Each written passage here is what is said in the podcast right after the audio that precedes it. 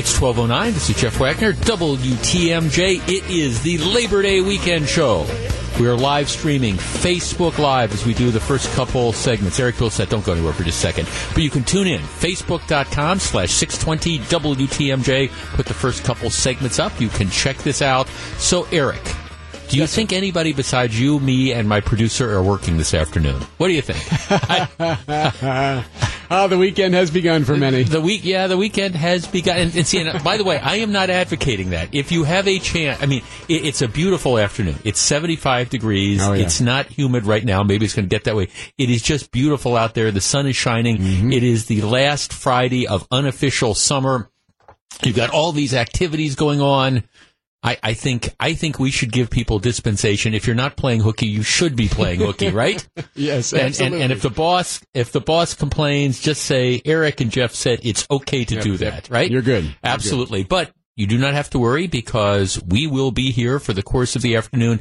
And as Eric Bilsett was just mentioning, later on this afternoon, we've got an After the Storm, um, a fundraiser for the Red Cross coming up. I'll give you more details about it, but it's going to be three to six in partnership with our sister uh, radio station, KTI Country, as well as our friends at today's TMJ4. All right. Like I say, this is the Labor Day weekend show. Friday shows are always a little bit different because people are kind of ready to get into the weekend. And before a holiday weekend, they are particularly different. We're going to be doing a lot of different topics. We're going to move through a number of topics quickly, and I hope you find it. I think it's going to be pretty interesting. We start off with this story about In and Out Burger. Gru, who's producing the show today, and once again, live streaming, facebook.com slash 620 WTMJ. We play the parlor game. Did I dress myself today, or did my wife dress me? And uh, people, people are getting pretty good at figuring that out. If I look decent, Fran dressed me. If I look like a slob, I dressed myself. Gru, you are a man of the world, an old school man of the world. Have you ever been to In and Out Burger? You have never been to In and Out Burger. All right. In and Out Burger is a famous burger chain. It is particularly big on the West Coast. If you've been to Las Vegas, they have a couple there.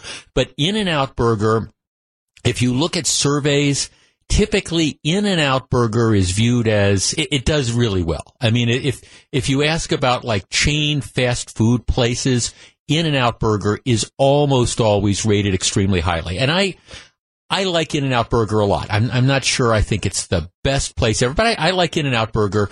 And when I am in California, I always make a point of if I'm, if I'm going to be, you know, stopping at one of those type of places, I stop at In and Out Burger. Now, I did not know the politics of the people who own In and Out Burger. And I didn't care about the politics of the people who own In and Out Burger. I just care, is it a good burger? Can you get some good fries? That, that, that's what I, I care about. Plus, the people who run In and Out Burger, they're not, I mean, there, there's no reason for, for anybody to have known about their politics because they're not in your face about it. It's not like the guy who runs the spice shops around here, Bill Penzey from Penzeys Spices, who is a militant lefty who on a monthly basis sends out these newsletters, which essentially says, if you are a conservative, if you are a Republican, you are an evil person. And that's, if you haven't seen these newsletters, that's pretty much what he says. So it- it's not like the folks that run In and Out Burger are, are militant in your face, whatevers, like, you know, some people who, who wear their uh, politics on their sleeve as a business. But the folks at In and Out Burger are, uh, I hope you're sitting down for this, they are, they are conservatives. Now, how do I know? How do I know that they are conservatives?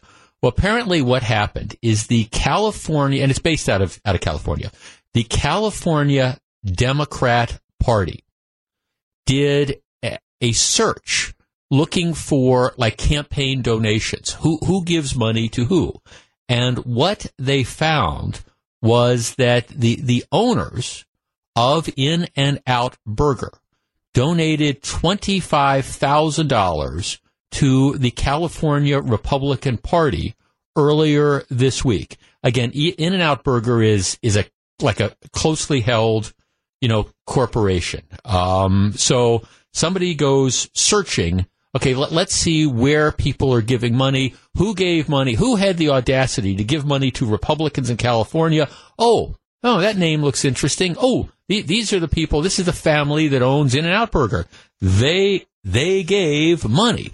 Now, the late CEO of In-N-Out Burger, his name was Rich Snyder. He was an evangelical Christian and a supporter of Republican candidates. The current president, Lynsi Snyder, is also apparently, you know, similarly situated. So they have given money, hope you're sitting down, to Republicans. Now, why is this a story? Because as soon as this guy finds out, you know, does the search and says, hey, the owners of In-N-Out Burger, they, they gave, they gave money to Republicans. Well, the chairman of the California Democratic Party, he is calling for a boycott of In-N-Out. At two In-N-Out, tens of thousands of dollars donated to the California Republican Party. It's time to boycott In-N-Out. Let Trump and his cronies support these creeps.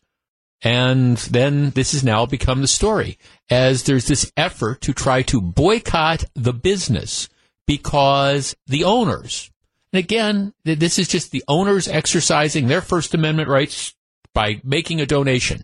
All right, 414-799-1620. That is the AccuNet Mortgage talk and text line.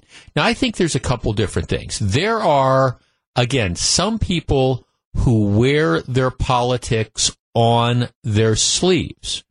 And as a result, they turn people off. You know, um, I can understand if you decide, for example, you don't want to patronize Penzeys Spices because you know every month there's this newsletter where he essentially says if you're a conservative or Republican, you're an evil person. All right, I, I get that, but the fact that an owner of a business would make donations, that fact in and of itself, is that justification for a boycott? Whether you're Republican or Democrat. Now, keep in mind, we saw a variation of this in Wisconsin a few years ago when you had some on the left who wanted to go back and they looked at some of these business people who were donating money in their personal capacity to Scott Walker. And then let's try to, we want to have a boycott of Palermo's Pizza. We want to have a boycott of Sargento cheese, etc., etc. Normally those boycotts crashed and burned. But in the age of Trump, has things changed? 414-799-1620. If the owners of the company don't share your politics, should we be boycotting their products? What do you think about this strategy? 414-799-1620. We discuss in just a moment. It's 1216. Jeff Wagner, WTMJ. 1219, Jeff Wagner, WTMJ. If you're just tuning in, In-N-Out Burger, which is a very, very popular fran- chain of, of, fast food burgers. Uh, they're, they're, big on the West Coast. Um, their owners, it's a privately held corporation. Their owners, it was revealed this week, have, heaven forbid, they've donated money to the California Republican Party, and Democrats in California are calling on a boycott of this burger restaurant. Now, we've seen variations of this in Wisconsin over the years. To me, it's one thing if you have a business owner that decides they want to be upfront in your face. This is what my politics are, and if you're a Republican, you're stupid. Okay, well, in that case, I, I understand. But just the mere act of donating money to a party, is that, or a candidate, is that something that you think should justify a boycott? 414-799-1620. Once again, we are live streaming facebook.com slash 620 WTMJ on our Facebook page. Um, Let's see. Charles asks, does Starbucks donate? Well, my guess is the owners of Starbucks probably do, but I don't care. Nathan writes, I don't care about a company's politics. That's why I occasionally frequent Chick-fil-A. And remember, Chick-fil-A, um, conservatives, there's been efforts over time to boycott Chick-fil-A because the owners make certain donations. That does, that hasn't worked. He also said, I go to Ben's and, Ben and Jerry's as well. 414-799-1620. Ray in Illinois. Ray, you're on WTMJ. Good afternoon. Good afternoon, Jeff. Enjoying listening to you live today. Thank but, you, sir. I'm working at home, but I normally listen to your podcast on the train to and from work every day. So. Outstanding. Thank you for that. By the way, Ray, a lot of people do, and if people want to hear the show, you just go to WTMJ.com, mobile app, you subscribe to the podcast. Thank you for that. You, you are welcome, sir. Um, no, this is no justification to boycott. It's funny you bring this up, by the way. I was, for the first time, at an In-N-Out Burger last week when I was in California on business. So, okay. yeah. Um, but um, no, there's no reason to uh, boycott. I mean, I do. I could care less. I couldn't care less what a company's politics are, or their owners, or that. if they have good food or they provide me good service, I'm going to go patronize them. It's like all these actors. I know they're all lefties, but they're good, and you know, and and I don't watch. I don't watch. Um, I don't go to businesses or watch movies or sports or whatever for politics. I I I, I go because Right. The, the, you want to be entertained. No, th- thanks for the call, Ray. And by the way, thanks again for listening to the podcast. That's, um, uh, which is how a lot of people do it nowadays. So, but I, look, and, and I want to, I want to be clear and I don't want to be accused of being hypocritical. There are, if you want to be really in your face, I, for example, I'm not sure I can watch another Robert De Niro movie after that, after the, you know, blank Trump, blank. I just, I, but, but that's in your face. That's not, oh, gee, Robert De Niro's a, a Democrat, so I'm, I'm not going to support him because he's a Democrat. I, again, if it's kind of the, this in your face sort of stuff, I, I was talking to somebody at a party the other night, and, and we were we got around to talking about Jane Fonda, and the lady said, you know, I still I can't watch anything with Jane Fonda because I still picture her in that North Vietnamese aircraft battery. I can't get past that. But but that's again, that's the kind of the in your face sort of stuff, as opposed to simply hey, you're, showing up at a fundraiser for this, or you're making an individual donation. 414-799-1620. Let's talk to Pat in Green Bay. Pat, you're on WTMJ. Hi. Hi, Pat. Yes, I, first off, I do agree that in your face marketing is a poor marketing technique. I also own a small business. I wouldn't keep my business if I didn't make a certain percent of profit. And under our capitalist system, every business presumably makes some profit. So I think it's innocent to make the choice as to where you're going to spend your dollars um, based on what you think the owner is going to do with your money. Thanks. Bye. Okay, but I'm, I'm sorry. I guess I was I, I wasn't quite following. I, I wish you hang up, come up. I'm not. I'm not sure I was quite following the point. I mean, right? Do, do you have a right to decide where you're going to spend your money? Of course you do. I, of course you do. Uh, but but the idea of the, the, these organized efforts that, gee, if somebody looks at a political candidate or somebody views politics different than, than me, um, I, am not going to, I'm not going to patronize their, their business. And I'm going to use that as a way of trying to coerce them into not supporting their own political causes.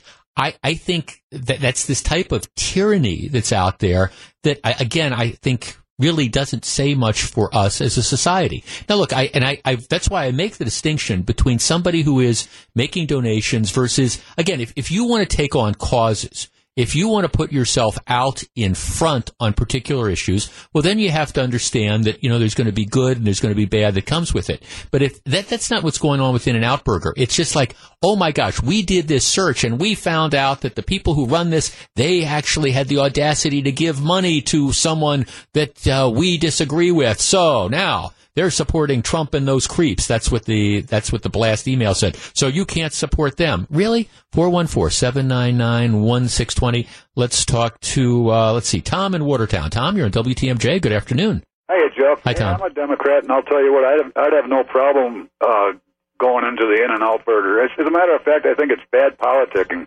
if you end up labeling these people, and uh, you know, I just think it's bad politics on the Democrat side. And if they keep that up, they're going to end up losing people. If they do that, I know California they won't, but other states they would end up losing people to vote right. that way. But because I see, I think you know, Tom, we, we talk about this in the program a lot. We we've gotten, I understand we've gotten very very tribal, but I, I still, I think there's a large group of people out there that I don't know, they care about politics, but they also care about other stuff that look at these things and say, okay, you mean we're not supposed to buy this particular type of pizza or we're not supposed to eat this particular type of, of hot dog because the owners of it have a different political view than we do. I just don't think most people in this country are there. I, I don't. I, and also, if you look at Joe Biden this week, it should have gave everybody a little bit of a light to look at and say, this is the way politics should work at uh, John McCain's funeral. Right. Yeah, exactly. Thanks for. calling. And again, I, I make the distinction between you know people who okay, we're going to punish their business because they choose to participate in the process versus hey, I, I want I want to be Robert De Niro and come out and I, I want to put myself at the forefront of a particular political thing. Well, if you do that, you're going to take heat. I, I mean, if if you do that, you're, you're going to take heat. But that's not what the folks at In-N-Out Burger are doing. That's not what the folks a lot of in Wisconsin did. They just decide, hey, we, we think the governor's doing a good job, or we support the Republican Party, or whatever, and we're going to write that check. Dave, downtown. Dave, you're on WTMJ. Good afternoon. Yeah, it's kind of like the butterfly effect. I just think the left is just incapable of any rational thought anymore. And what I mean by that is, let's say the Five Guys or the In-N-Out Burger, whoever it is, you're punishing this business owner. You know, he's made vast millions. He can go do something else. You know, the only person you're hurting is you're hurting the guy maybe supporting his family, the mom, the college kid. If that place goes out of business, right? Who are you really hurting? Well, well, well, yeah, exactly. Gee, let's not buy this particular type of sausage that's made in wherever. So what, what's that going to do? That means we're going to have to lay off a whole bunch of employees. Good thinking about that. Yeah. Well, no, and, and the other thing, like I said, you know, if you want to go after Papa John or you want to go after, you know, Rosie O'Donnell or whatever, if you've got some minor beef or major beef, this is just somebody who is, hey, I like this philosophy. This right. is where I like to put my dollars. There's not even a debate. There's not even an issue. There's not even any form of substance of thought. It's just totally irrational. And I think the other caller is right. I think, you know, in flyover country, I think that the left is just, they're just going to lose people and they're going to ensure that Donald Trump gets in again. Thanks for the call. Appreciate it. Well, I mean, it, it, it is, it's the complete and total overreaction, I, I think, to this type of stuff. All I'm going to tell you is, um, well, I'm going to Las Vegas in October. I, I, um, I know exactly where the In-N-Out Burger is. I think I'm going to make a point of stopping by the Las Vegas In-N-Out Burger precisely because of this. That's how I think you respond by these efforts that are out there to try to ostracize and marginalize people who, gosh, they have a different political viewpoint than you, and, and all they've done is want to participate in the process by writing a check. 1228 Jeff Wagner, WTMJ. Thanks for watching us. We live stream the first two segments of the program every day um, at facebook.com. We're going to shut that down, but we'll be back Tuesday and we'll do it again. 1228 Jeff Wagner, WTMJ. 1238, Jeff Wagner, WTMJ. WTMJ Radio, 94.5 KTI Country present Wisconsin Strong. Storm Relief, a fundraiser to benefit the victims of this month's historic severe weather and flooding around the state of Wisconsin this afternoon starting at 3. You can help make a difference in your community, and every dollar counts. Volunteers will be taking your donation starting today at 3. Listeners can also give at WTMJ.com. We have all that information up. Now, all right, remember a couple weeks ago, there, it was, you got to give them credit. It was a great publicity stunt. You had the people from the International House of Pancakes, IHOP, who said, "Oh, we're we're going to change the name to IHOB, I H O B." And then there was all this speculation. They got all this free publicity, and then they said, "Well, we're going to make it International House of Burgers." And then it turned out to be just this political, this political, just a publicity stunt to kind of say, "Hey, we we sell burgers too," and we were never really going to change it. All right. So this week, the Boston stores, and we have talked about the demise of Boston stores for quite a while, and the the Boston stores, which are just an institution around here, are, are I think they're all closed now. If they're not, they're going to be closed the next day or so. But I think Boston Store is now gone. The parent company of Boston Store, Bon-Ton, bankruptcy, boom, it's history. It, it, it's over. So there's a number of people running around. Gru, who's producing the show, did you see this report? There. All right. Um, like the, the headline is a Boston Store comeback if you go to the the website for the defunct Boston store, bostonstore.com, they have the headline is We've got great news. Boston store is coming back. Stay tuned for updates over the coming weeks. We appreciate your loyalty and look forward to being able to serve you again soon. Okay, so the implication being, okay, we're all those stores that are closed and stuff like that. Never mind. Well, okay, here I don't know what this is all about, but but but but but but um, I would be cautious. I would be careful about this. You know, you you you can put feathers on a dog and call it a chicken, but that doesn't make it a chicken. my guess, what could this possibly be? Well, my guess is that somewhere along the line, maybe, maybe what's going on is in the liquidation process, there's some other online retailer or someplace that wants to buy the name Boston Store to be able to run it. And, and that's, that's all well and good. So maybe somebody's going to try to revive the name Boston Store and associate it with something either online or otherwise. But, uh, to the extent that this implies that all those stores that are shuttered and sold out and closed are coming back, uh, maybe, uh, but I would be very careful about that. That would be my advice. Um, uh, Boston store, as we knew it, is is pretty much dead. There's just no way around it, and that's it is unfortunate, but it's just what ended up happening. Okay, the Harley 115th anniversary is going on now. There are motorcyclists all over. Now, I, I first it was interesting because I first noticed this myself yesterday yesterday afternoon, and, and, the way it worked is we had a Brewers baseball game. It was actually the last weekday, non-holiday day game of, of the season. And so I, I, was here in case the game ended a little bit earlier, but I was driving around, you know, doing all sorts of errands. I, I met my brother later on in the afternoon, and things like that. I was driving around, and if you are driving in this area, you need to be careful because there's lots and lots of motorcyclists. You always need to be careful around motorcyclists. But of course now you, you've got people that are all over. So you have to be particularly careful. And a lot of the people who are driving the, the motorcycles, and I say this with affection, they're from out of town. They don't know where they're going. And, and I was both last night yesterday afternoon and last night and then this morning, I was running a couple errands as well. I, I saw there was groups of motorcycles and they're enjoying the great weather and out there and, and it's tremendous. But, but you got to be careful because they don't know where they're going and there's a lot of them. And if you're used to, I don't know, checking for cars and all of a sudden, boy, there's a motorcycle in your blind spot, huh, you, you kind of got an issue. Now, there's all sorts of great things which come with from having all sorts of people coming from all over the country into southeastern Wisconsin. Namely, it is a huge boom to the area economy for a couple days. Hotels are filled up. You know, restaurants and, and bars do great business. It, it's a good thing because all the Harley riders come and they bring a bunch of money with them.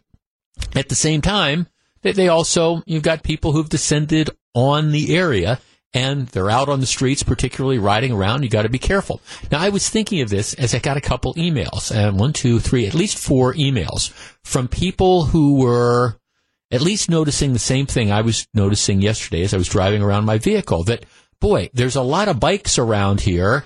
And, you know, they don't know where they're going. And gee, one of the guys cut in front of me or this or that or the other thing. And the argument is, I am going to be glad when they leave. All right, just one segment, 414-799-1620. That is the Accunet Mortgage talk and text line. Are you glad all the riders are here for the 115th or would you just as soon this had been skipped and we not have all these bike riders, motorcyclists descending on southeastern Wisconsin for the Labor Day weekend? 414-799-1620. That is the Accunet Mortgage talk and text line. Are you going to be that, hey kids, get off my lawn guy? Or is it legitimate to say, you know, we just, ah, I'll be glad when this thing is over. At the same time, can you say, hey, I, I welcome the people here, but I'll be glad when it's over? 414-799-1620. That's the Accunet Mortgage talk and text line.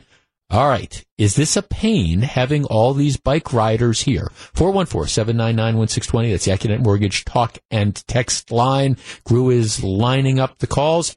I just think, again, you clearly have to be careful.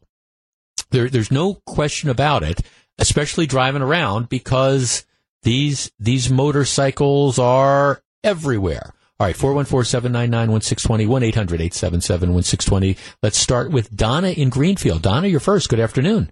Hey, look, I love Harleys. Our neighbors have them. We love listening to the roar, the rumble, everything else. Great product, love it. Not a biker, but um, 116th in Green, 116th in Cold Spring yesterday. A bunch of bikers were going west on Cold Spring, okay. and they just literally went right through the stop sign.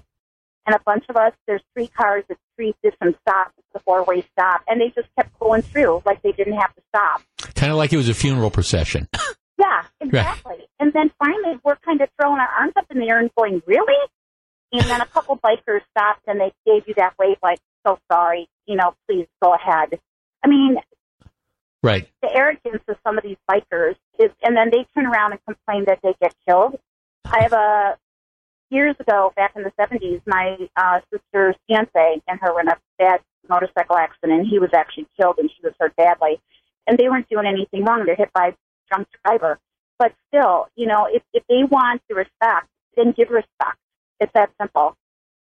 Right. Right. No, thanks for call. Appreciate it. Let's see. Uh, our text line is exploding. Honestly, I had no problems with the motorcycles when I was driving yesterday, but I did encounter more car drivers than usual who were being problematic. Huh.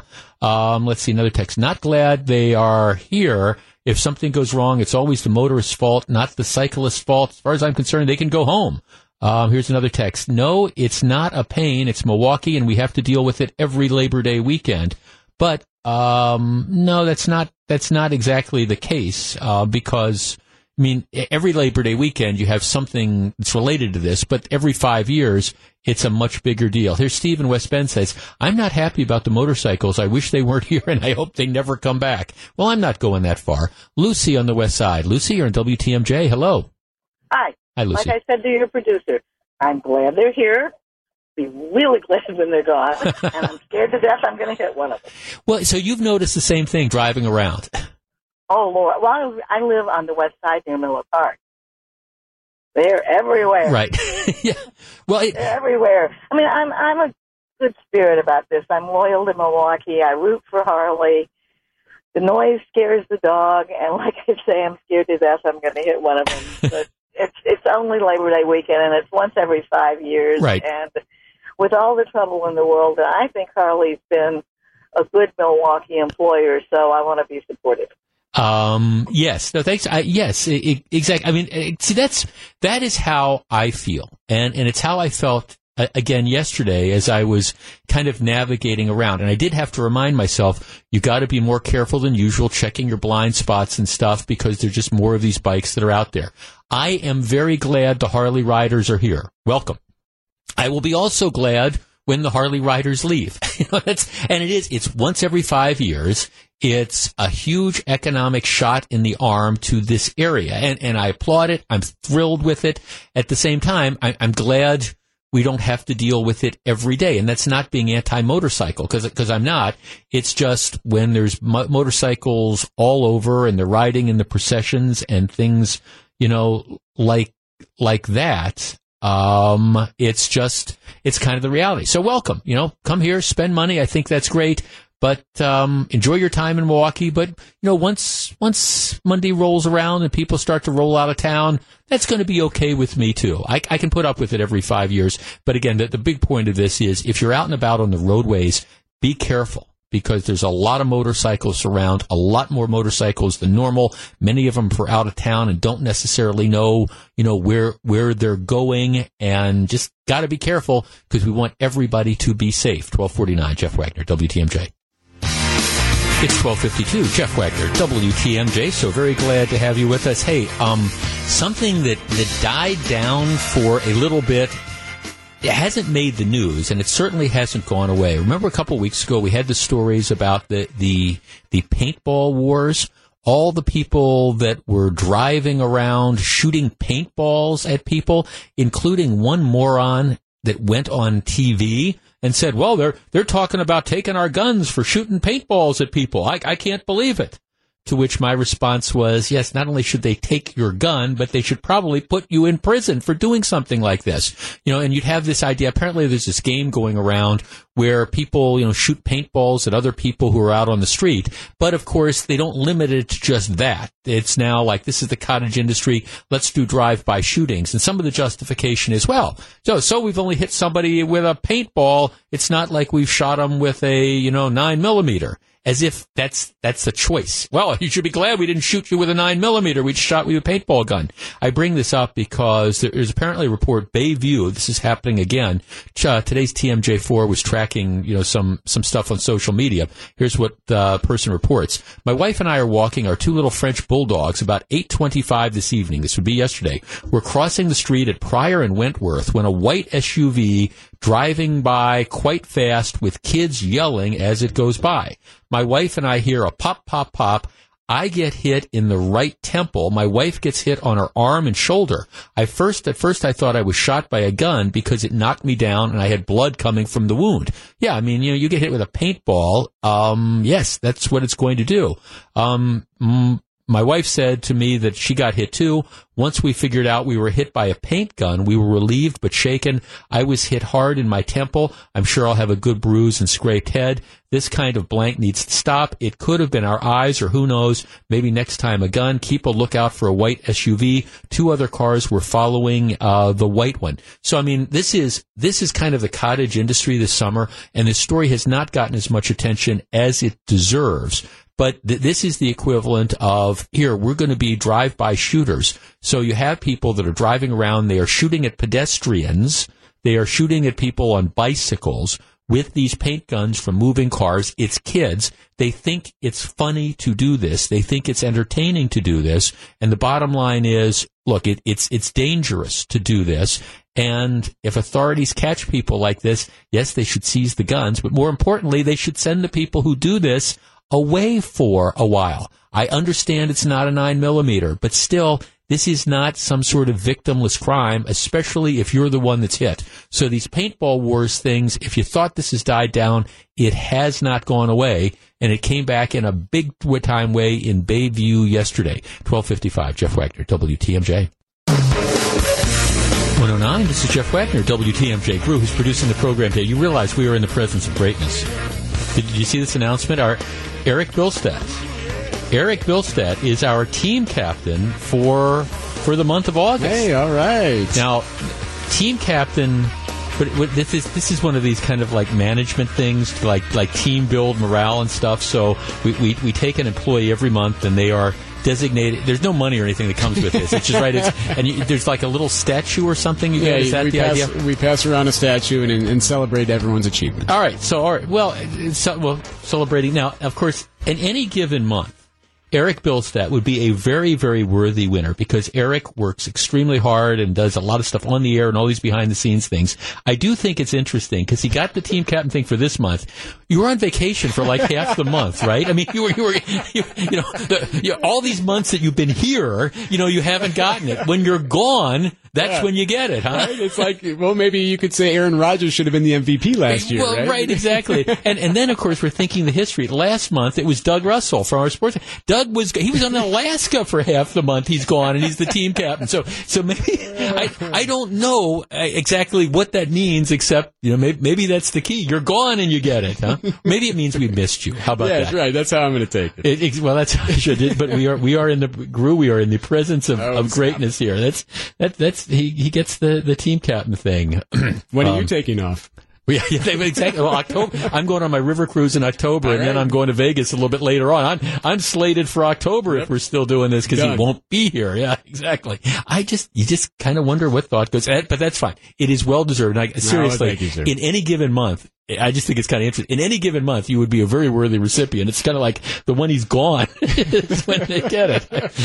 All right, and of course now you have some people in management going, "I wish that Wagner wouldn't say this stuff." you know, just, I'm just smiling and nodding. that's That's right. That's, that's right. Yes, Eric is refusing to participate in this because he's the team captain, you know, and you, you wouldn't you wouldn't want to go down that route. All right. This is the Labor Day weekend show. If you haven't figured this out, we have a little bit of fun on Fridays in general and also um, today in particular as we get you ready for the Labor Day weekend. If you are a regular listener of this program, you know that one of the things I rail at from time to time is the presence of bums, panhandlers, whatever you want to call it, on, on freeway off ramps. And uh, this th- this happens with alarming regularity.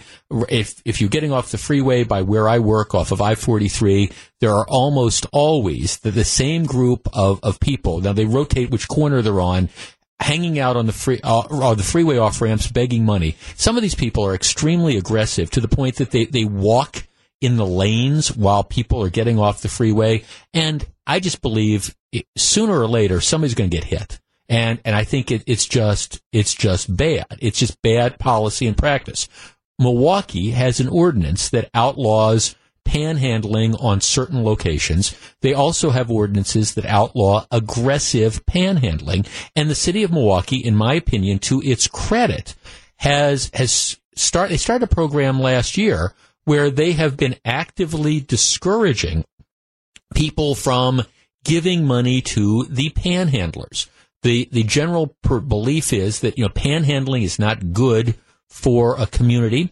It creates all sorts of problems. It deters people from going into various businesses. And, and the city of Milwaukee, to its credit, again, has never discouraged people from engaging in charitable giving.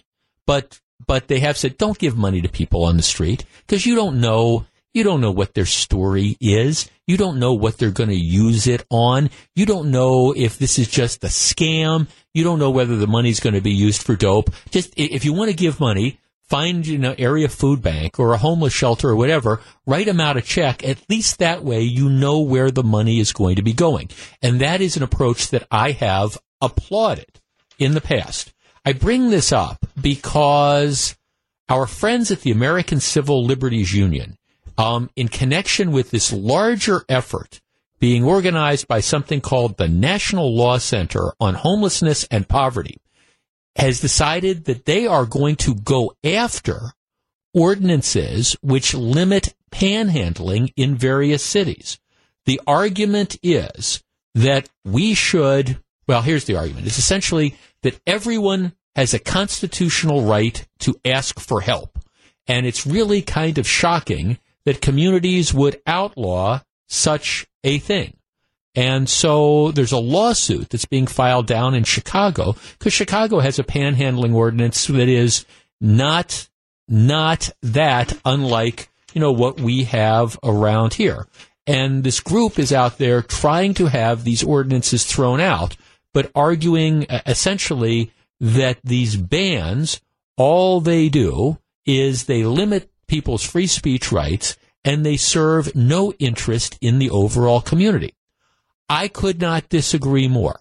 Our number, 414-799-1620, that is the Accunet Mortgage talk and text line. Is panhandling and the presence of panhandlers, is that good for a community? Um, the fact that you could have people who aggressively panhandle follow you, for example, you want to shop. You pull up to a particular block you start to walk down that block. I mean, to have people come up to you repeatedly and ask you for money, is that something that is overall good for the community? Because again, the argument is everybody has a right to ask for help, and communities should not be stopping people or making it more difficult for them to do that.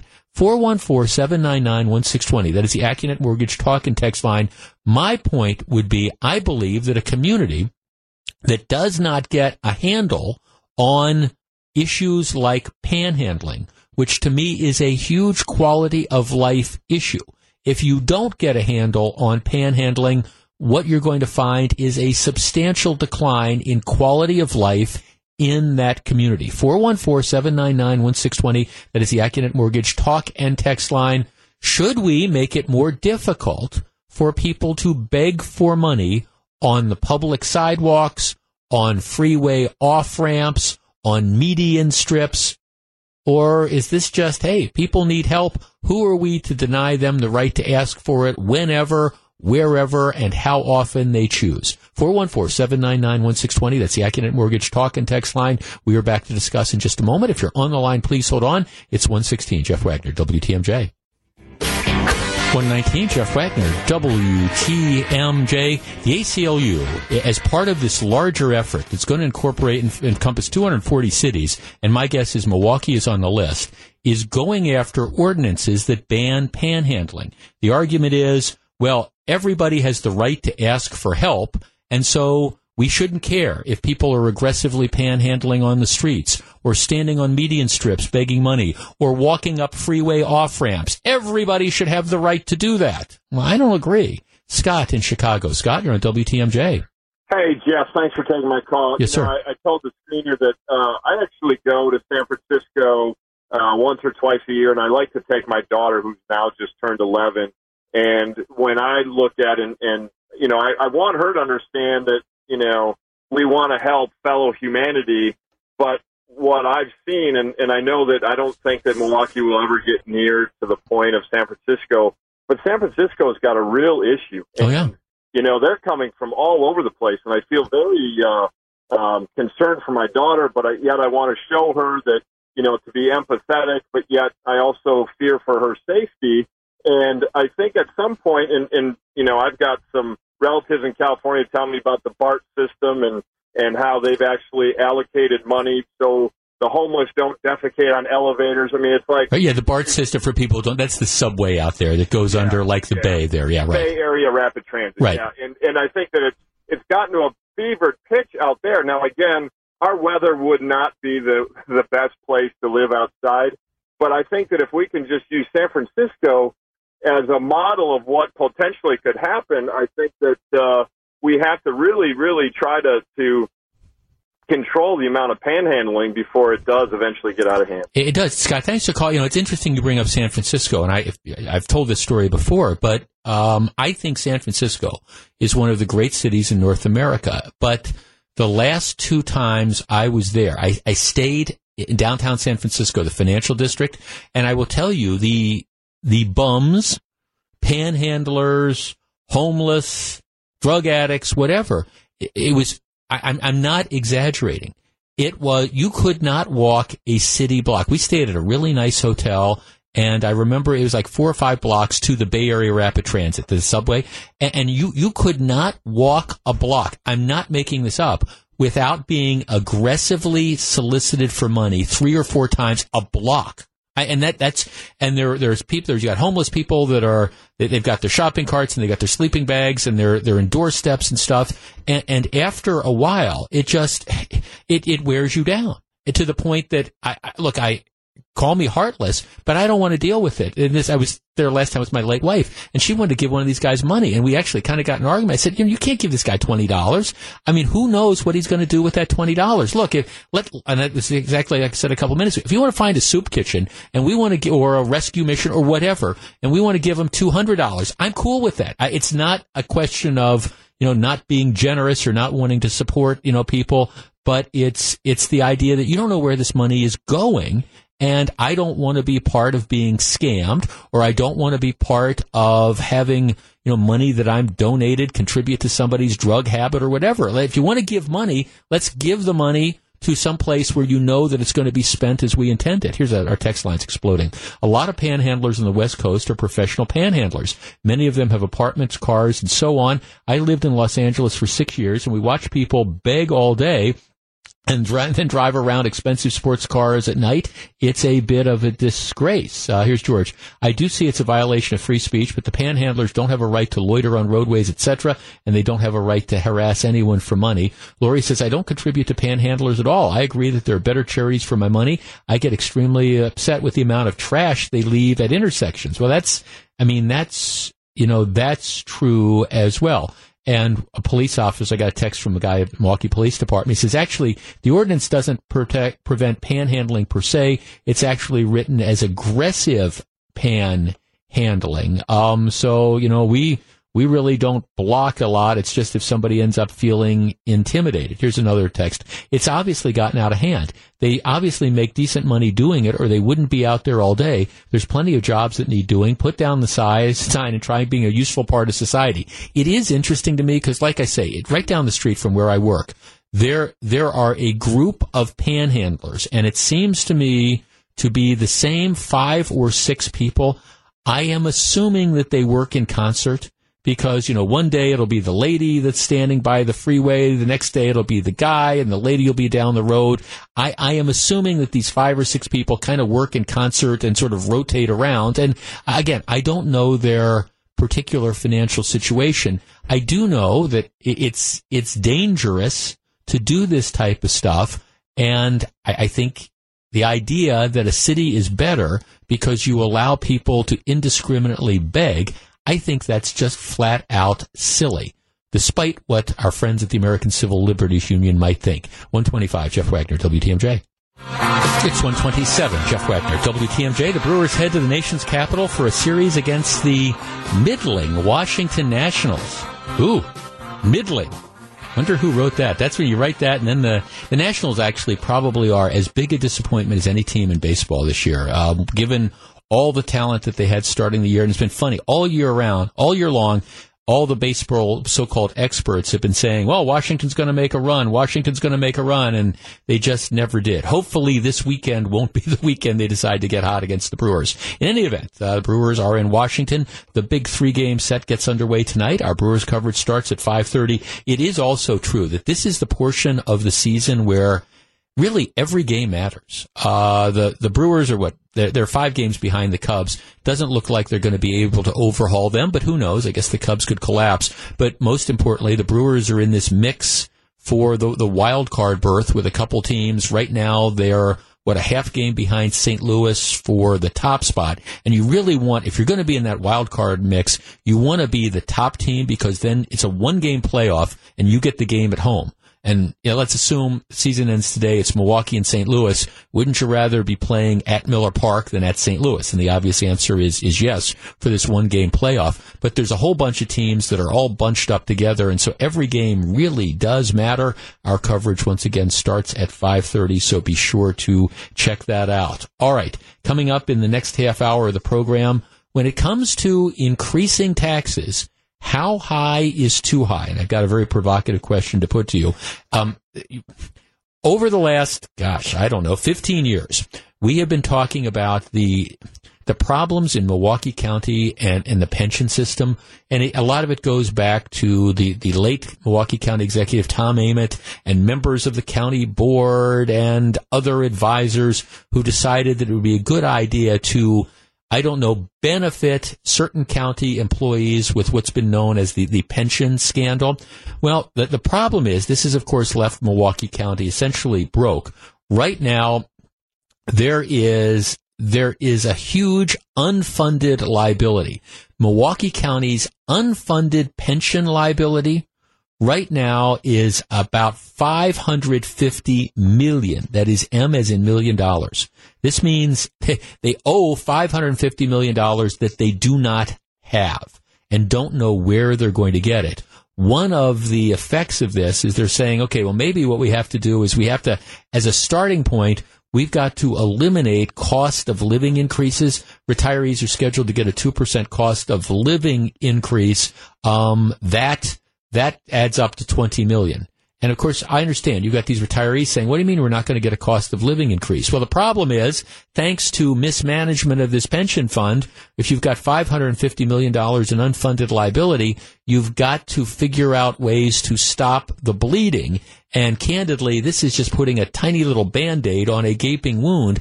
Nobody likes not getting cost of living increases, but I, I don't see that there's any choice around this. Because if you don't start doing stuff like that, pretty soon you're not going to be getting pensions at all. 135, Jeff Wagner, WTMJ. This, this story we, we talked about in the first hour of the program about Boston Store making a comeback. It, it's, it has all the earmarks of of kind of a, a semi scam, and I, I just want to mention that now people are doing investigations. If you go to the Boston Store website, and of course Boston Store has been an institution around here, the parent company Bon-Ton is is is liquidated. It's gone in, in bankruptcy. Um, there's a website, the Boston Store website says Boston Store is coming back, and that has people wondering. Well, this is my sense of what's going on and it, it, strikes me as like a publicity stunt. My guess is what happened is you had some unknown retailer who bought the, the right to the name. And so it, it is possible that maybe at some point in time in the future, they might start selling something online under the name Boston Store.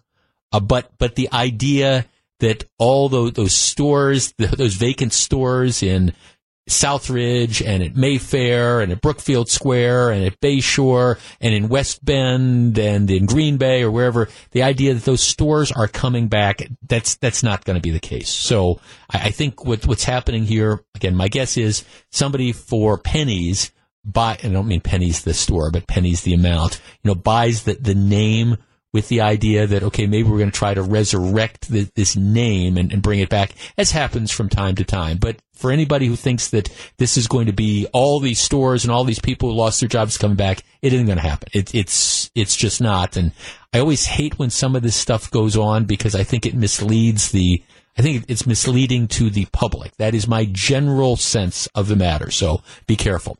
All right. We have a race for governor that's going on and we'll be talking a lot about that over the course of the next, you know, two months essentially.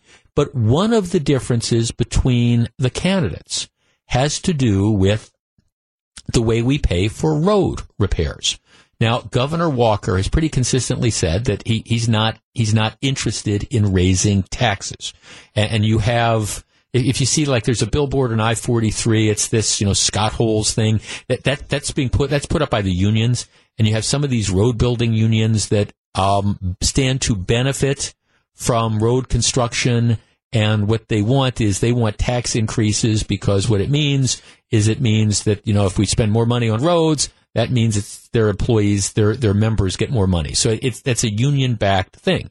But, you know, one of the problems is how do you pay for, you know, increased expansion of the roads? Now, we just finished, you know, the zoo interchange. You know, um, we're expanding I-94 between the Milwaukee County line all the way down to the uh, state line because of Foxconn. So th- there's a lot of road work that's gone on over the last several years, and there's a lot more that is scheduled. But this is one of those things where everybody everybody wants more. But anyhow, Governor Walker has said he's not interested in increasing the gas tax. Right now, when you go to the pump in Wisconsin and you see that, that amount, I mean, what's gas going for now? About 280 a gallon? Is that, I think I, I put gas about 279 or 275. Right. Okay. 280, whatever it is. Of that, let's say it's 280. Of the $2.80, 51 cents is tax. Uh, there is a federal excise tax on gasoline that's been 18 cents and it's been 18 cents forever. The Wisconsin gas tax is 33 cents. The gasoline tax is 31 cents. And then there's a $2 tax for petroleum inspection fees or something, but it's, it's about 33 cents a gallon. So you pay a total of 51 cents out of every gallon you purchase. So if you pay 280, um, 50 cents a gallon is going to taxes. Governor Walker says he, he's not interested in increasing the gas tax. His opponent, Tony Evers, says, well, everything is on, on the table, including increasing gas taxes. Now, Evers has been challenged by people saying, all right, well, what exactly does that mean? All right, you're, you're open to increasing the gas tax. How much?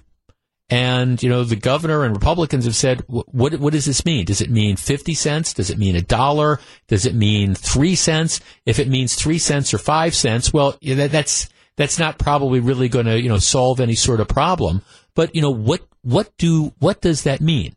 So I want to tee this up. Our number is 414-799-1620. That is the Accunet Mortgage Talk and Text line. Right now, you pay 33 cents a gallon in state tax for every gallon of gasoline you buy. Would you support an increase? And how much would you be willing to pay? Five cents? Ten cents? Fifty cents? A dollar? What's the limit? 414-799-1620. That's the Accunet Mortgage Talk and Text line. Because that, that's really where it, I mean, that, that's really where it, it comes down to. The idea of, all right, how much are you going to generate? And to really make the type of, I don't know, to generate the revenue that I think some people are talking about, or some of these unions want to do some of these building projects, you're, you're not talking about two or three cents. You are probably talking about a lot more than that. But all right, what are you willing to pay? Would you be willing to pay an extra 20 cents? Let's say you know, the gas tax, instead of being 50 cents a gallon, let's say it, it's 70 cents a gallon, an extra 20 cents. Would you be willing to pay an extra 50 cents? Would you be willing to pay an extra dollar a gallon um, if it meant the money is going to roadways?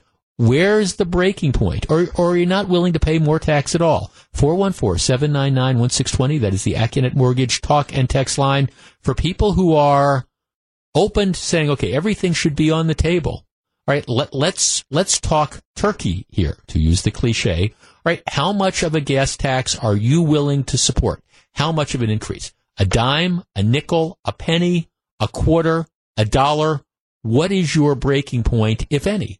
414-799-1620. We discuss next. If you're on the line, please hold on. It's 142. Jeff Wagner, WTMJ. It's 144, Jeff Wagner, WTMJ. A quick reminder, WTMJ Radio, that's us, and 94.5 KTI Country present Wisconsin Strong Storm Relief, a fundraiser to benef- benefit the victims of this month's historic severe weather and flooding around the state of Wisconsin this afternoon, starting in about an hour and 15 minutes, 3 o'clock. You can help make a difference in your community. Every dollar counts. Volunteers will be taking your donations starting today at 3. Listeners can also give at WTMJ.com. Okay, 414-799-1620. That is the Accunet Mortgage talk and text line. See, here, here's the issue. And again, the devil is in the details. Tony, Tony Evers, who is running as the Democrat against Scott Walker, says, well, he, he, he's open to increasing the gas tax. And then the obvious question becomes, well, okay, to what? What does that, what does that mean? And then you get humana, humana, humana, I, I don't know. Right now, the state gasoline tax is about 33 cents. And you put that on top of the federal gas tax, 51 cents a gallon is what you pay per gallon in tax. All right? Well, well how much of a gas tax are we talking about? 10 cents, 20 cents, 50 cents, a dollar? I mean, where, where is the line? Where is the limit? What would you be willing to pay? Let's start with Paul in Lake Mills. Good afternoon, Paul. Yes, hello. I I just hear what you're saying, and I'm, you know, when you say how much we want to raise it, well, that's not the point. It's not how much we want to raise it. It's how much are they going to? They just keep asking for more and more. And I know, God bless Governor Walker for trying to keep everything under control. Right. Because otherwise, as, as soon as you give them more money, well, then, well, what's we're going to do everything all at one time? And you know, I think we can all afford to give us a, give them a little more gas money, but where does it end? Well, right, it, it doesn't end. I mean, because and that's it. You, again, you've got you've got some of these powerful unions who have actually benefited incredibly by this splurge we've had in road building over the years, but they're not happy. They want more and more and more. And if you're going to pay for it through a, a tax, I mean, that means it's money coming out of people's pockets. So let's say they increase it, you know, 10 cents, you know, that's an extra dollar. If you put 10 gallons in, that's an extra dollar just in tax every time you fill up. If you increase it 20 cents, that's an extra $2. At some point in time, are, are people going to say, well, look, we, enough is enough. This isn't the way to go. Well, the trouble is, by that time, it's too late. Yeah. All, then all once you're paying a dollar extra for, uh, for tax. And the thing is, we, that's what we pay, that's what we pay for our legislators to work this thing out and let's get it straightened around and get priorities on what needs to be done. Because there's no doubt that that our roads can need can need repair and everything. But also, let's not go splurging it right away. Because as soon as you hand them way too much money, they're going to blow too much money. Right. Now, thanks for call. Okay, let me give you a text. Thanks. Here's what I'd support: fifty or seventy-five cents a gallon. Fifty or seventy-five cents a gallon. So Okay, this, I, am going to re- read you the rest of the text. But here's somebody saying 75 cents a gallon. All right, so that means that that 280 that you just filled up your, your tank with, a gallon, that now becomes $3.50. 75 cents a gallon times 10 gallons, an extra $7.50 every time you fill up your tank. 10 gallons. If you got a bigger tank, you're talking about more. I'd support 50 to 75 cents a gallon if it goes towards roads or schools or similar. I won't support a single nickel if we're just giving it away to Foxconn or the next of their ilk. Huh. Well, well, maybe maybe we wouldn't do shouldn't do this entirely. See that that's this idea of here I'll, I'll support it if we give it to schools. Well, that's of course another text. These are Diamond Jim Doyle holes. He raided the transportation fund to the tune of 1.3 billion. No more tax. 414-799-1620. All right, Justin says, I would be willing to pay an extra 75 cents per gallon if it were earmarked exclusively for road repair and repair expansion, but only for those purposes. Okay, 75. See, and this is, see, this is what so frustrating to me because people in the media aren't asked that are already pretty much in the tank for Tony Evers aren't pushing this. Okay, you say that taxes are on the table. Fine. How much? Give me the numbers. What does that mean? Does it mean three or four cents? Does it mean 50 cents? Does it mean a dollar? If you are seriously talking about 50 cents or a dollar, tell the public that that's what you want to do and let's end up having this debate. 414-799-1620. Let's talk to Dennis on the South Side. Dennis, you're on WTMJ. Good afternoon. Thanks for taking my call. Yes, Jeff. sir. You know, when you give me the breakdown of the taxes, I'm curious. Does that include the minimum markup also? Is that Uh, in there somewhere, or is it, or is that in addition to what you've already told me? the, uh, okay, well, the minimum markup, right? That that includes the minimum markup. This would be in addition to whatever the price is now. Yeah, So, so the minimum markup isn't even in that thirty-three cents that you've talked about. So right. This right. This is just pure tax. Right. Yes. Right. Well, well then, wh- why on earth haven't we done away with the minimum markup and then just leave it there on the gas to pay for what we're talking about? Turn that into the tax instead of making a new tax. Yeah, well, well, Dennis, when, whenever we get around to the minimum markup thing, or what do they call it? What's the euphemism? The unfair sales act, sales tax act. Yeah. Uh, yeah. I mean, I, I'm I'm with you. Why we artificially limit the amount of money that a retailer, Uh, why we tell them you have to charge a certain amount and you can't charge less is beyond me. I, I'm with you on that too. It, I mean, they could be using that money in, in lieu of a tax. Well, th- thanks, thanks for. I mean, that's. I, I don't want to get too far afield on that, but don't don't even get me started on minimum markup. Of course, if you're new to this discussion, we have a law in Wisconsin which says it's this protectionist law that goes back to the Depression when you didn't have very much competition, which says that you can't sell gas below a certain markup or you can't sell it below cost. Uh, why we have that nowadays, it makes absolutely no sense, except for the fact that you've got some powerful lobbyists in Madison which are able to preserve this. I mean, if I'm running a gas station, for example, a- attached to a convenience store, and I want to sell gas at cost or below cost, take a loss on gas to get people in because then people are going to come in and they're going to buy milk and candy bars and cigarettes and whatever for me. Um, and I want to use the gas as a loss leader. Why the state says you can't do that is absolutely beyond me. 414-799-1620. Let's talk to Ken in Dousman. Ken, you're on WTMJ. Hi, Ken. I'm, I'm I'm totally against the gas tax and stuff like that. It's not spread across the board. Uh, if you want uh, uh, fairness, you got to have that wheel tax so everybody that drives on the road pays an equal share in the in the the funds for the road. So you'd rather have, you'd rather have like an increased registration fee. Um, Correct. And I- and I tell you, I mean, the, the thing with the gas tax, particularly as people go more to the hybrid and the electric cars, and they don't use as much gas. That you know, if you want to talk about free riders, those are the people in the Teslas, the electric cars, because they're not paying any gas and they're still using the road. No, thanks for the call. I appreciate. And that that's a uh, look. I I guess I'm not here's where I come down on this, and it's I've been consistent all along. I I am not at all convinced that we need to increase the tax. I think there is that I, I think there's an incredible amount of waste that, that goes on with these projects. I, I think that if you look at the bidding process, what you have seen going on is you've seen some huge sloppy wet kisses given to a number of the road builders and the road repairers who've pretty much um, well, I, I, I don't know that I want to say they should be carrying guns and wearing masks because they're that much of a bandit, but this is an industry that has pretty much had it to its own for the longest time. And now that they're being told, well, okay, you just can't go belly up to the all you can eat buffet, they're, they're starting to, uh, again, I think ob- object to that a little bit. I'm not at all convinced that we haven't eliminated the waste in our bidding process. You know, when I see these projects that are done and then three years from now they have to be redone, I, I as a starting point, I think you have to eliminate waste. We have not gotten anywhere close to that as of yet. And until we get close to that point, I don't think there's a justification for increasing the gas tax. But here's where I think it is fair. When guys like Tony Evers say, all right, I'm open to this the response. And wouldn't it be nice if you had some reporter that cornered him and said, "Well, what does that mean? I mean, tell tell me you're running for governor. What is your plan?"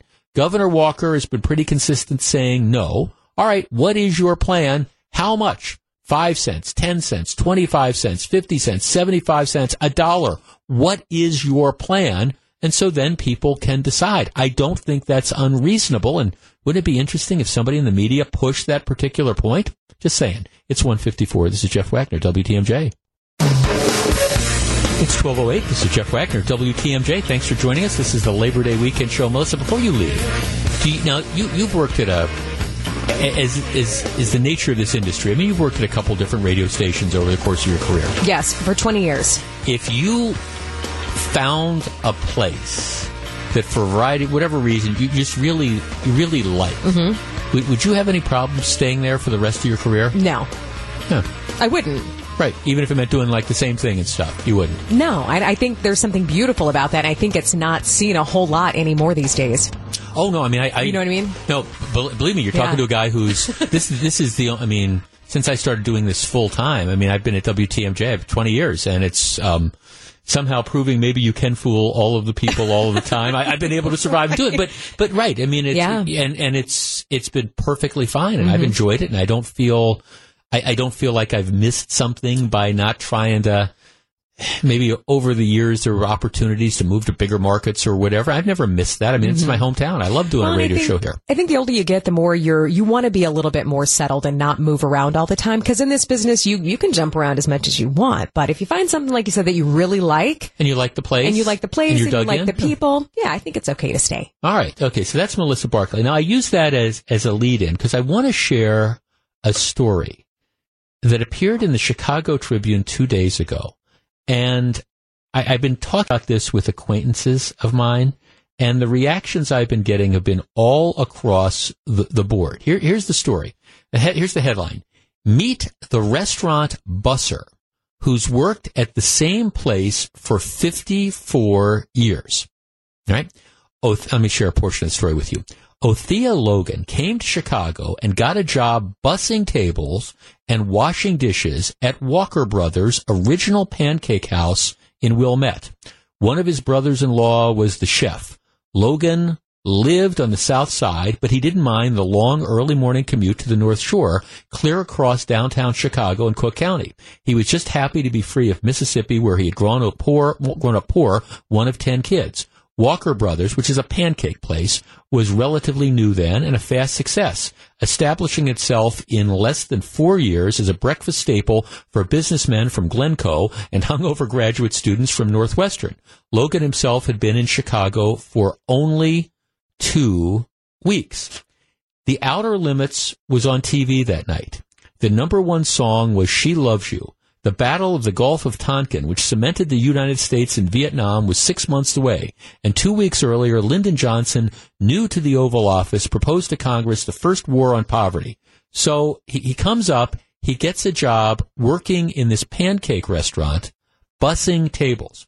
His starting salary was $1.15 an hour, the federal minimum wage, but enough, he recalls now, to save up and buy a small house. If you got lucky. According to the Bureau of Labor Statistics, roughly 40% of Americans in the early 1960s stayed in a job for 10 years or longer. Logan really never intended to stay that long. He was only 18. He didn't really have any plans. So the guy, early 1960s, 54 years ago, comes to Chicago from Mississippi. His brother is working as the chef at this pancake place in North Shore, Chicago. He gets a job bussing tables. He's 18 years old. He is still there today, 54 years later, and he's still doing the same job. He's bussing tables. Here's what they write. On a muggy July morning, Othea Logan walked into the kitchen at Walker Brothers, original pancake house. He arrived as he had for decades through a side door at 5:50 a.m. A headlong wave of motion among his staff still getting adjusted to the hour. The president was Donald Trump. The number one song in the country was "Nice for What" by Drake, and according to the Bureau of Labor Statistics, the average job tenure in the U.S. was just four years. Or if you worked in a restaurant, it was closer to two. Logan, however, was still a busboy. He's 72 now. He never left, never graduated to serving tables, never became a manager or a chef. He says he never asked to do anything else. He has stayed a busboy for 54 years. Now they don't call it busboy anymore. They call it busser, but he still wears the same kind of throwback paper hat that he wore when he was doing the job in 1964. He still works at the same place. He still has essentially the same commute. He, he's never, he's never asked to become a server. He never asked to become a, a manager. He apparently they, they do this interview and he only does it reluctantly, but he says, look, I, I've seen the aggravation the bosses take. He said, I, he said, you know, people don't show up. They come in late. You know, I said, I I don't want to be a manager. I don't, I don't want that kind of headache. I just, I just, I, I, I like it here, you know, and they say, well, you know, haven't you ever, you know, wanted something else? He says, look, it's as simple as this. People treat you well. You don't mind coming to work. My boss is a good guy. Maybe I wanted to do something else sometime. I, I, don't remember. It's not an easy place to run. People come in late, don't come in at all. You have to hire. Sounds like a headache to me, man. Who wants to wake up with that responsibility? I'm dependable. They don't have to worry about me. I'm, I'm not a manager. And then it talks about how the guy now with tips, even though he makes minimum wage, he probably walks away with about 14 bucks an hour. He Said it's been enough to buy a small house over the years and he's raised a family. He says, you know, we're not rich. We don't have savings. There's no health insurance that comes along with this. He's on Medicare now, but he says, you know, I, I've been, I've been happy. I have been happy. He spent 54 years as a busser. All right. I was telling this story. I'm, I guess I'm just fascinated by this in an era where everybody wants to constantly move up and there's this pressure that you always have to find the next best thing. Here's a guy who has, has been, he's done it for 54 years. He's been a busser. Same place, same routine, 54 years. Do you get this? 414-799-1620. That's the Accunet Mortgage talk and text line. Obviously, he found something that I mean, he, he, he liked the place or, you know, he, he didn't, he was happy with what he was doing, got a degree of job satisfaction, said, Hey, look, I don't, I don't get stressed out about this. I don't have all this other stuff. Do you understand this? Or is it just completely alien to you? Somebody that would stay in a job, especially kind of what we'd argue is an entry level job for 54 years. 414-799-1620. That is the Accunet Mortgage talk and text line. I get this. I, I, I get it. And I think I, I, I give this guy a lot of props for finding something that he liked to do and sticking with it and, and staying with it for his career. Could he have made more money somewhere? Well, probably. Could he have tried to advance? Probably. But he liked what he did he was happy where he was, and I give him credit. Do you understand this? 414-799-1620. Again, I was discussing this with some people yesterday, and it was kind of split. Half the people were saying, you know, I, I wish I had been, I wish I had found this kind of job that could give me that kind of contentment. And other people were saying, well, no, what do you mean? He's done the same thing. He's bust tables for 54 years. What's wrong with that? What's going on with this guy? Let's start with Mike on the Northwest side. Mike, you're first. Good afternoon. Yeah. Hi. Good afternoon, Jeff. Hi. Uh, thanks for taking my call. Again. Sure. I I uh, wanted to just say, you know, I guess the main purpose in life is to find your happy place. And if he's happy being there at a busboy uh, for 54 years, God bless him. I don't think I could be, but I mean, uh, everyone's got to find their happy place. Well, well, yeah. I mean, I, I, right, and apparently, I mean, he he raised the family. He was able to make enough money to. I mean, you're not buying Learjets and stuff. He was able to ba- make enough money, apparently, to support himself and his wife and his kid. It was stable, dependable work. The place has been open for fifty some years. He likes the people he worked from, with. He, yeah, I, I, yeah. To me, I'm saying more power to him. I, I think there's probably a lot of people out there saying, God, I, I, I wish I could have found something I was happy doing for fifty some years. I guess I wouldn't be happy doing that, but I mean, uh, right? But yeah, God bless him. No, thanks. Well, that's kind of my reaction. Yeah, I mean, it, but it, it's it's you know, I I have known over the years a lot of people who have been very, very. If you want to measure success by you know having prestigious jobs and, and making a bunch of money, they have been successes. But many of those people, I, I think, that I've known have, have, been just been personally miserable. They didn't like what they were doing, but they felt trapped because, well, you have a certain lifestyle and you can't walk away from a particular job that pays you this amount of money. But so they, they end up being trapped. They spend a bunch of a chunk of their time at work, always kind of searching for that sort of inner peace. In this case, I mean, you can say, how could you be a busboy for 54 years? But the guy, he, he likes what he does. It's honest work. He likes the people he worked for. Yeah, I mean, I, I get it. I do. John and Kenosha. John, you're on WTMJ. Hey, Jeff. Hi, John. Hey, uh, I love your show. Um, Thank you, sir. Uh, what a great story that that you told. I mean, I mean, who, who would want to work the same job over and over and and not get bored of it? I mean, I, I cut grass and and I don't get bored of that. I I I did it. I've been cutting grass since I was 11 years old, mm-hmm. and I guess that's similar concept. If you if you love what you're doing already, then why why quit? Yeah, I mean, right, and and you're able to you're you're able to make enough money to support whatever it is, whatever your whatever level your lifestyle is, and you enjoy the work, and it, it, you find it to be fulfilling, and it's just a part of your life. Yeah, exactly. Yeah, I mean, f- yeah, f- find what you love. No, th- thanks for the call, John. I mean, I guess that that's that's that's kind of how I look, and, and like I say, I, I know I've just over the course of my life, I've, I've, come across all these people who've had these what you know uh, from the outside you say really high power jobs or whatever, but in many cases they've been miserable in them, or they've been you know you, you get it and then they're afraid that they're going to lose it, and there's just all this stress and there's all this pressure on them, and and they they, they feel trapped because gee I've got the second home here and we got all the fancy stuff and and I can't walk away because I can't afford it, and you know a lot of those people it, it leads to all right, if you're unhappy, for example, at work, I think a lot of times it leads to being unhappy at home and it contributes to breakup of marriages and, and maybe it contributes to, you know, drug or alcohol problems or things like that because you end up looking at releases. And I'm, and I'm not saying everybody's unhappy at work is an alcoholic or drug addict, but you know what I mean? It, it's that, that whole thing. Um, Jeff, my name is Chris. I'm 27. I meet this guy and shake his hand. Other than my own father, I have all the respect in the world for this guy. This is a great and honorable story. Yeah, that's kind of how I look at it too. Here's another text. Jeff, there is a nobleness, nobleness about this gentleman not many people possess. I totally get it. He is an employer's dream. We continue the conversation. 219, Jeff Wagner, WTMJ. 222, Jeff Wagner, WTMJ. This is the Labor Day weekend show. It's, it's a story I've been waiting to talk all week with you about. Big story in the Chicago Tribune, if you're just tuning in. The guy comes to Chicago from Mississippi when he's 18 years old, gets a job at a pancake place in Wilmette, Illinois, kind of on the North Shore. He's a busboy. 18 years old, came to Chicago from Mississippi. Uh, it's an entry level job. Okay, Jeff, why are you telling us the story?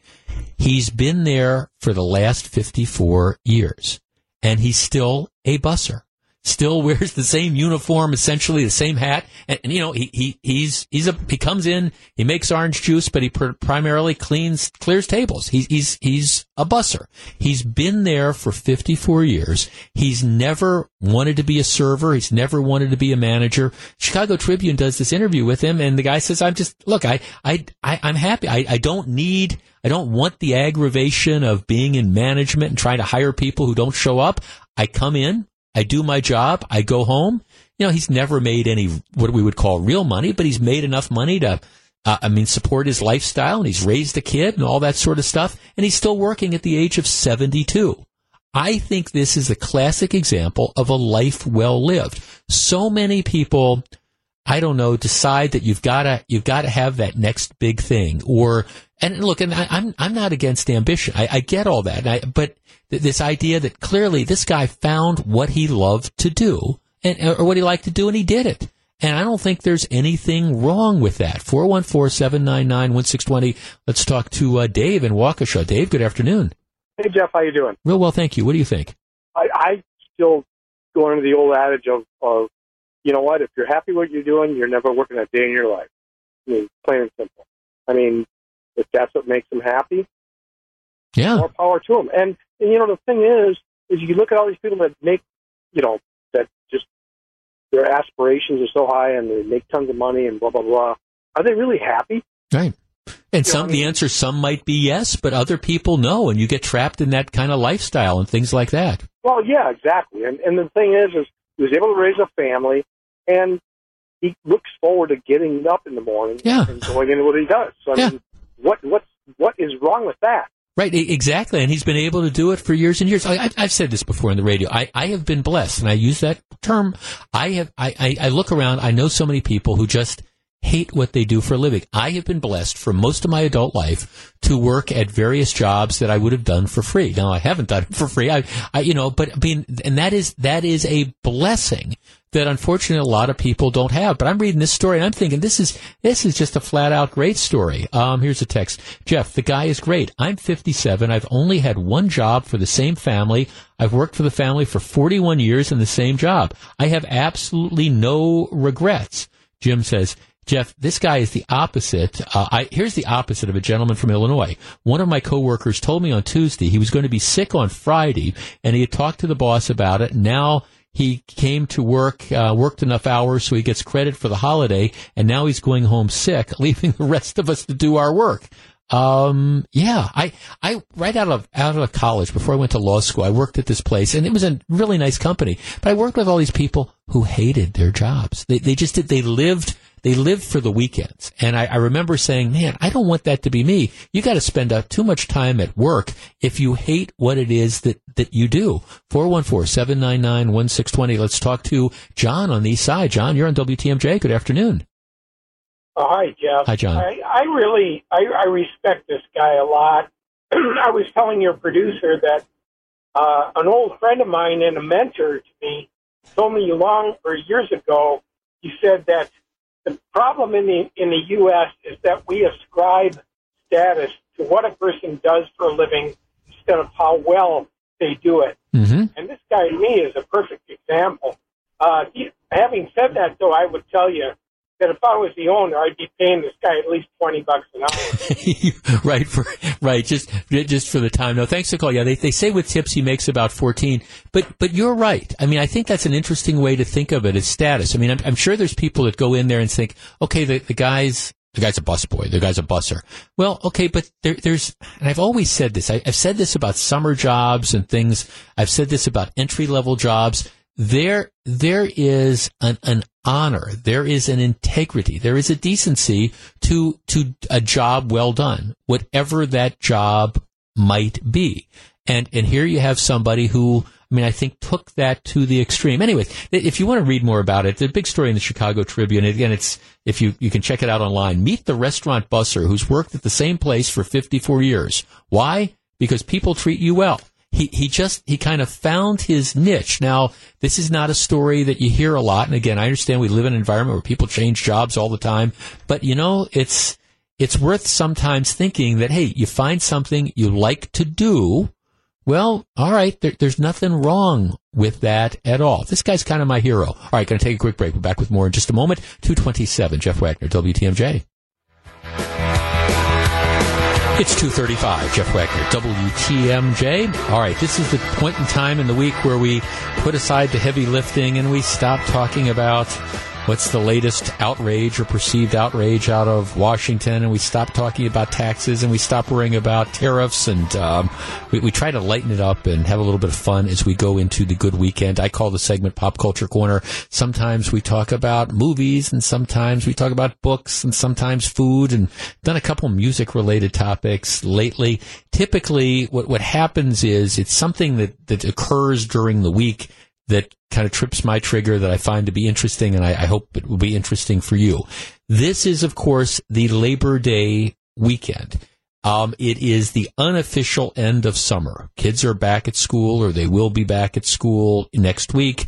And it's the time where we kind of reflect back and, and, and look, I, summer is way too short. We say this every year. Summer just flies by unless you're one of those people that, you know, has to work, you know, 50, 60, 70 hours, you know, at something during the summer. But, you know, kids are back at school. It's the unofficial end of summer.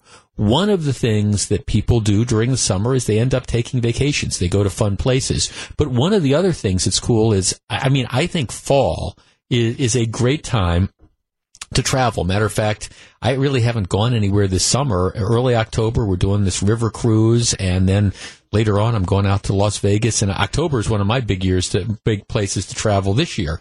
But I, I thought for Pop Culture Corner this week, in anticipation and recognition of the fact that kind of summer is over, which means for a lot of people that vacations are, are winding down. Chances are you know, if, if you've taken your vacation, a lot of people have to do it during the summer when kids are out. But my, my hope is maybe you got a chance to go somewhere really, really fun and really, really interesting. And I thought what we would do, in kind of an acknowledgement to the, at least the end of the summer vacation season, is, is do a segment that I call You Have to Go There. The place in the U.S. that you would recommend that somebody just has to visit. I don't want to talk about the world. But I want to talk about the U.S., and I'm not going to limit it to the continental U.S. So if you want to include Alaska and Hawaii, that's cool with me. But the place in the U.S. that, that people would just have to go, if they've never been there before, you've got to go see blank. If you've got a chance to take a vacation, you've got to go here. You've got to go there. It can be in Wisconsin, but it can be anywhere in the U.S you've got to go to Pearl Harbor. You you just you you owe it to yourself to go to Pearl Harbor. You've got to go to Gettysburg. You know, you've got to see Gettysburg. It is amazing. The place that you have to go and that you want to tell everybody they've got to go. The only limitations are it has to be in the United States. But that also, we're not going to limit it to the continental United States. All right, 414-799-1620. That is the Accunet Mortgage talk and text line. Let's have some fun on a Friday afternoon. Um, again, I give the same advice every week. I, I encourage you to call quickly because our phone lines tend to jam up. I want to get to as many calls as possible. And sometimes people tend to overthink these things. Gee, this is the first place that came to mind, but if I say that, will I sound dumb? Go with your first instinct. We're, that's what this is all about. There's no right or wrong answer. All right. You have to go there. The place in the U.S. that everybody should visit. 414-799-1620. We'll take a quick break and then be back with all your calls. Crew is lining them up now. It's 239. This is Jeff Wagner, WTMJ. 241, Jeff Wagner, WTMJ. We call the segment Pop Culture Corner. You have to go there. A place in the U.S. that you just have to visit. And actually, um, it's, it's what my, my wife wants to go to Niagara Falls. And I've never been to Niagara Falls. And I thought, okay, well, you know, I've never been, I've always wanted to go to the Saratoga racetrack in Saratoga, New York. They, it's one of the famous old racetracks. They only run in August. And I'm thinking, huh, you know, maybe Niagara Falls and then go over to Saratoga and then go to Cooperstown, you know, where the Baseball Hall of Fame is. What a, what a cool trip. And I, I'm, I'm thinking we're going to do that at some point in time. 414-799-1620. John in Brookfield. John, you're first. You got to go there. Where? Jeff, you got to go to Annapolis, Maryland. My mom is from, my mom was from Southern Maryland, so I, I know that area well. It's beautiful. It is absolutely gorgeous, and the autumn is the best time to go to walk around the Naval Academy yep. grounds, the history, the beauty of the buildings, and the best thing I recommend is go during the week at noontime. The entire student body forms. The band plays as they march together to go to lunch. It's just it brings so much pride to you.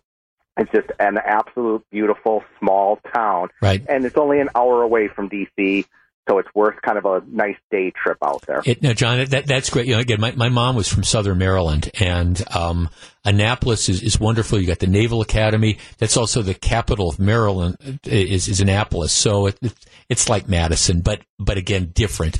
And of course, you've got all the my my my mom's parents died when she was young, and so she was raised by two of her aunts and an uncle who never married. And I, I can, I mean, I always used to call them aunt and uncle. And it was just, uh, we'd go to Southern Maryland, go out on the Chesapeake Bay. Great place. 414-799-1620. Greg in Whitelaw. Greg, you're on WTMJ. You got to be there. Where?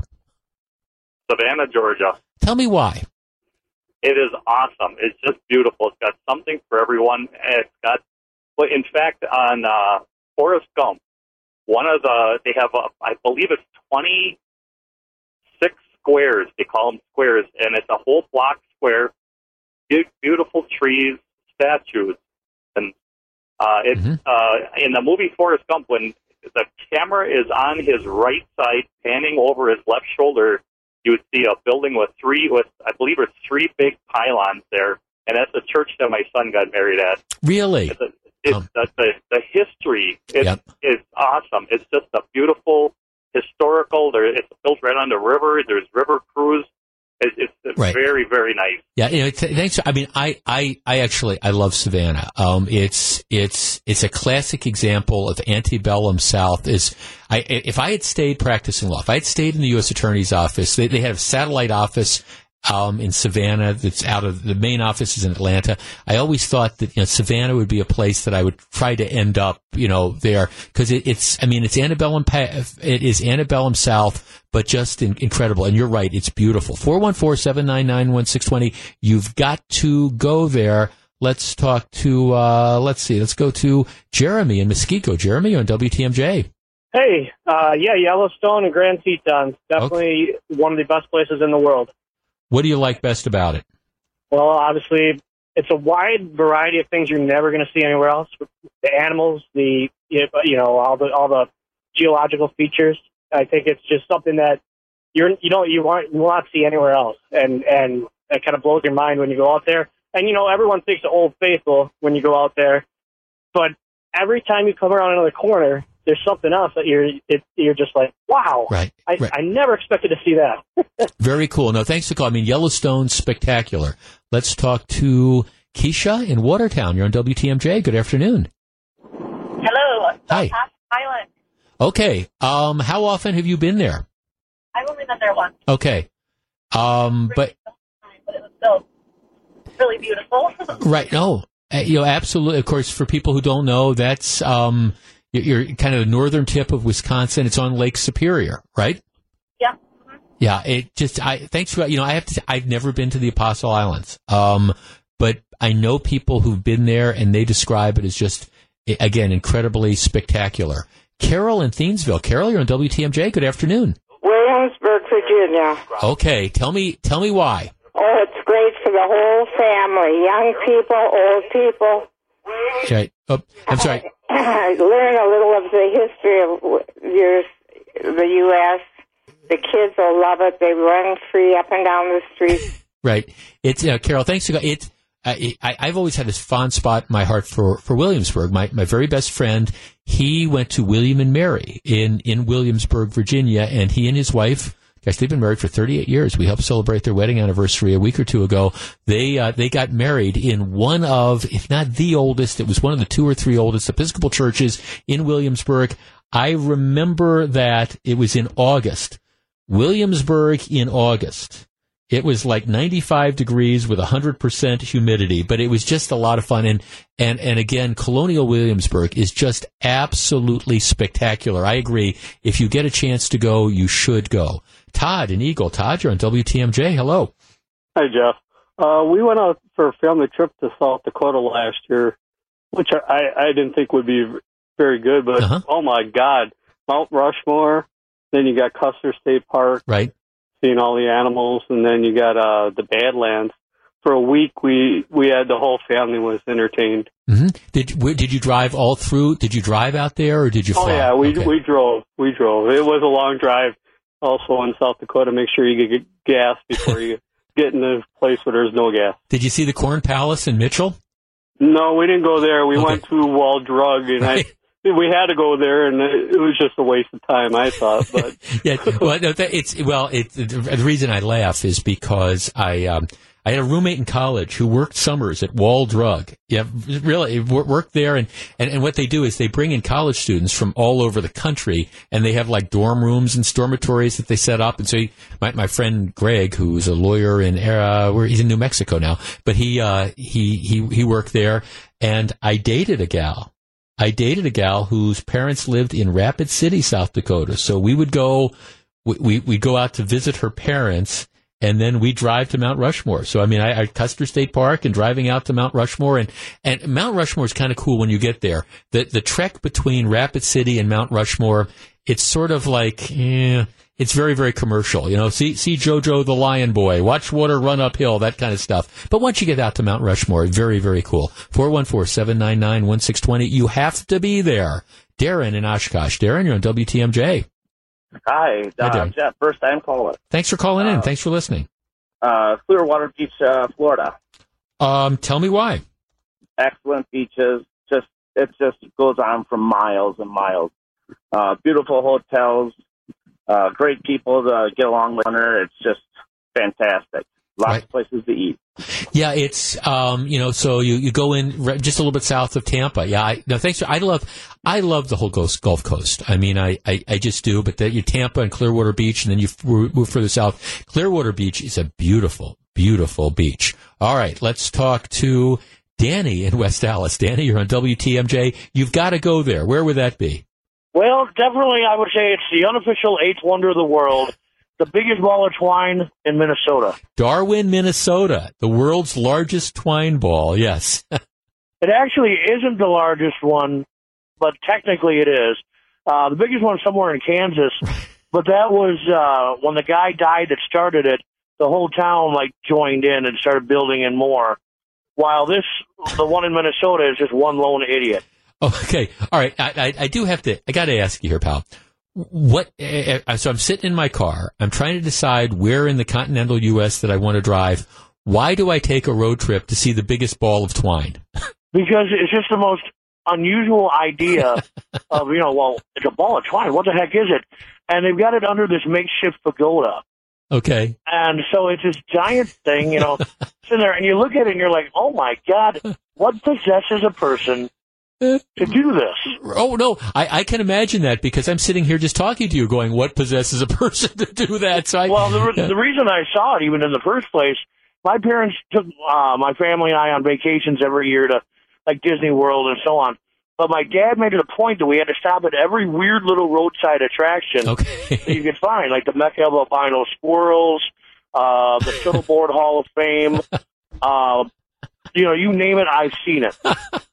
and of all those, it's the biggest ball of twine. Thanks for Darwin, Minnesota. Uh, here's a text: Kauai in the Hawaiian Islands. It has its um, um, own mini Grand Canyon and other fantastic scenery that can only be accessed by boat or helicopter. Uh, plus, the pace of life there is slower and very relaxing. I've only been to Hawaii once. I, I was at Oahu, and I, I would encourage. There's there's some places that I've been. I've been fortunate enough to be. That's just spectacular. I um, uh, Pearl Harbor. If if you get a chance to go to Pearl Harbor, do it. Uh, I mean, it's just the sense of history that's there. I mentioned Gettysburg earlier on. If you get a chance to go to Gettysburg, I, I would encourage you to do it. The and the other thing, I, if you're if you're going to visit battlefields, I've always said that it, it's best it's best to do it to the extent you can at the time the battles were fought, so you can really. I mean, okay, you, you go to Gettysburg in November, and that that's going to be fine. But if you go there uh, around July fourth, you know, late June, early July, when when the battle was fought, you say, "Oh my gosh!" You can really get a sense of what it must have been like to be there at the time. I, I'm the Alamo. I mean, it just I. I've been to San Antonio a couple times in my life, and, and the Alamo is just, it's like, it, it's in downtown San Antonio, just like the Alamo, it just like, it would be like where the, the Bradley Center, the new Bucks Arena is. It just plopped right in the middle of downtown New Me- downtown San Antonio. It's just, it's just amazing. Jim in Cedarburg. Jim, you're on WTMJ. Hello. Yeah, hi, Jeff. Okay, Hey, uh, you got to go there. Yep. Okay, you got to go to Boston's North End just because you got the Revolutionary War era right Yep. there. Yeah, and you can go to Cheers to have fun with modern stuff, and you got so you got 300, 400 years worth of history right next to each other and Right. side by side, and you can see it all. You know, and it's great for kids. It's great for adults. Yeah. No, Boston. It- there. Right. No, thanks. eh, Right. It, it just, I mean, the, the, the Amer- if you are a student of American history, that's it. You know, I, I can't let this conversation end without also recommending Washington, D.C. My, my niece and her boyfriend went out there th- this summer. She had never been to Washington, D.C. My wife has never been to Washington, D.C. That is on our list. I mean, I, I used to, because of what I used to do for a living, I used to be out there all the time. I, I, I love it. I, I never, I never get tired of the Smithsonian's and the National Gallery of Art and, and going to the Lincoln Memorial. And then you take a right turn, you go down this little path and you're at the Vietnam Veterans Memorial. And then you've got all the, the wall and you've got all this other stuff. There are so many great places to see in this United States that, um, we'll do this again. You just, you had to be there. We got red, let's see, Anchorage, Alaska, Redwoods in California, glaciers in Alaska, Yellowstone, uh, Lake Powell between Utah and Arizona. There's so many great places to see, so many places to put on your bucket list and so many places that you really just, if you get the chance, you have to go there. And um, I'm, I keep adding to my list every day. It's 254. When we come back, we're going to find out what John and Melissa have on their minds. I know it's a very special edition of Wisconsin's Afternoon News, so please stick around. This is Jeff Wagner.